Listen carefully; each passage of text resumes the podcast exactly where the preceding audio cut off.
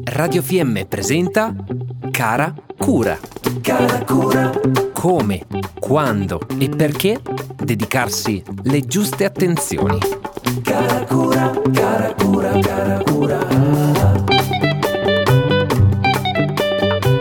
Benvenuti, sono Elena Bottazzi, specializzata in nutrizione, allenamenti e medicina integrativa.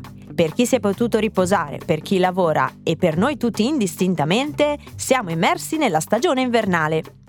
Quest'anno le temperature più rigide sembrano non arrivare, ma le sorprese possono sempre essere dietro l'anticiclone. Gli sport invernali in ogni caso sono partiti, quindi per chi è amante dello sci e in generale dell'attività fisica nei mesi più freddi, questo è il momento per scendere in pista, anche se bisogna salire più in alto rispetto ai decenni scorsi. Che si tratti di alpino, nordico o alpinismo, lo sci coinvolge soprattutto i muscoli della parte inferiore del corpo, gambe e glutei, senza però trascurare anche le braccia e la schiena. Per questo, come già evocato da Marzia in una delle puntate precedenti, può essere utile praticare un po' di ginnastica prescistica, stretching ed esercizi di tonificazione, prestando attenzione anche al core, cioè ai muscoli addominali, che sono numerosi e non uno solo. Insomma, in palestra o all'aperto, in casa con un video o con un allenatore, il consiglio è di non arrivare a indossare gli attrezzi da neve senza aver fatto un po' di preparazione. Per chi invece non gradisce molto praticare questo sport, ci sono tante altre attività stagionali, come il pattinaggio e lo slittino, che sono più conosciuti, fino ad arrivare al curling, alla ribalta anche grazie alle Olimpiadi invernali, vinte anche grazie al talento della nostra vicina e amica Val di Cembra. I corsi e gli approcci anche per i principianti sono sempre più diffusi. Viste le temperature abbastanza miti, per coloro che vogliono mantenersi in allenamento e prendere una pausa dal tran tran quotidiano, si può pensare anche a una bella camminata con le ciaspole, che rendono un po' più complicato avanzare nella neve e quindi coinvolgono maggiormente i muscoli.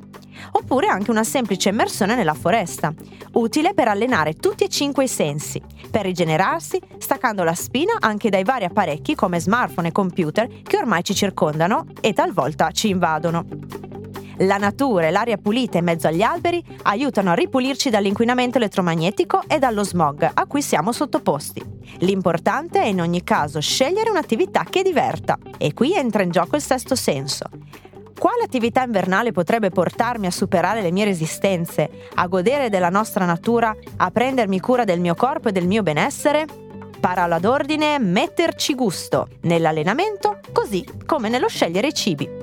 A questo proposito, come ricordato all'inizio, ci sono stati giorni di festa, di tavole ricche di alimenti gustosi, ma magari poco salutari. Perciò è utile ricordarsi di bere e consumare minestre liquidi prima e dopo l'allenamento, leggero e intenso che sia, e portare con sé acqua durante l'attività. I liquidi aiutano a ripulire l'organismo, a reidratare e a reintrodurre minerali e l'acqua persi durante lo sport. In una delle prossime puntate parleremo di come inserire gli alimenti prima, durante e dopo gli allenamenti. Per consigli e consulenze personalizzate su nutrizione, consulenze benessere come personal trainer, contattatemi sul profilo Instagram Chiedi Come o via Radio Fiemme. Per oggi è tutto, appuntamento a una delle prossime puntate. Abbiamo trasmesso Cara Cura. Cara cura, Come, quando e perché dedicarsi le giuste attenzioni. Cara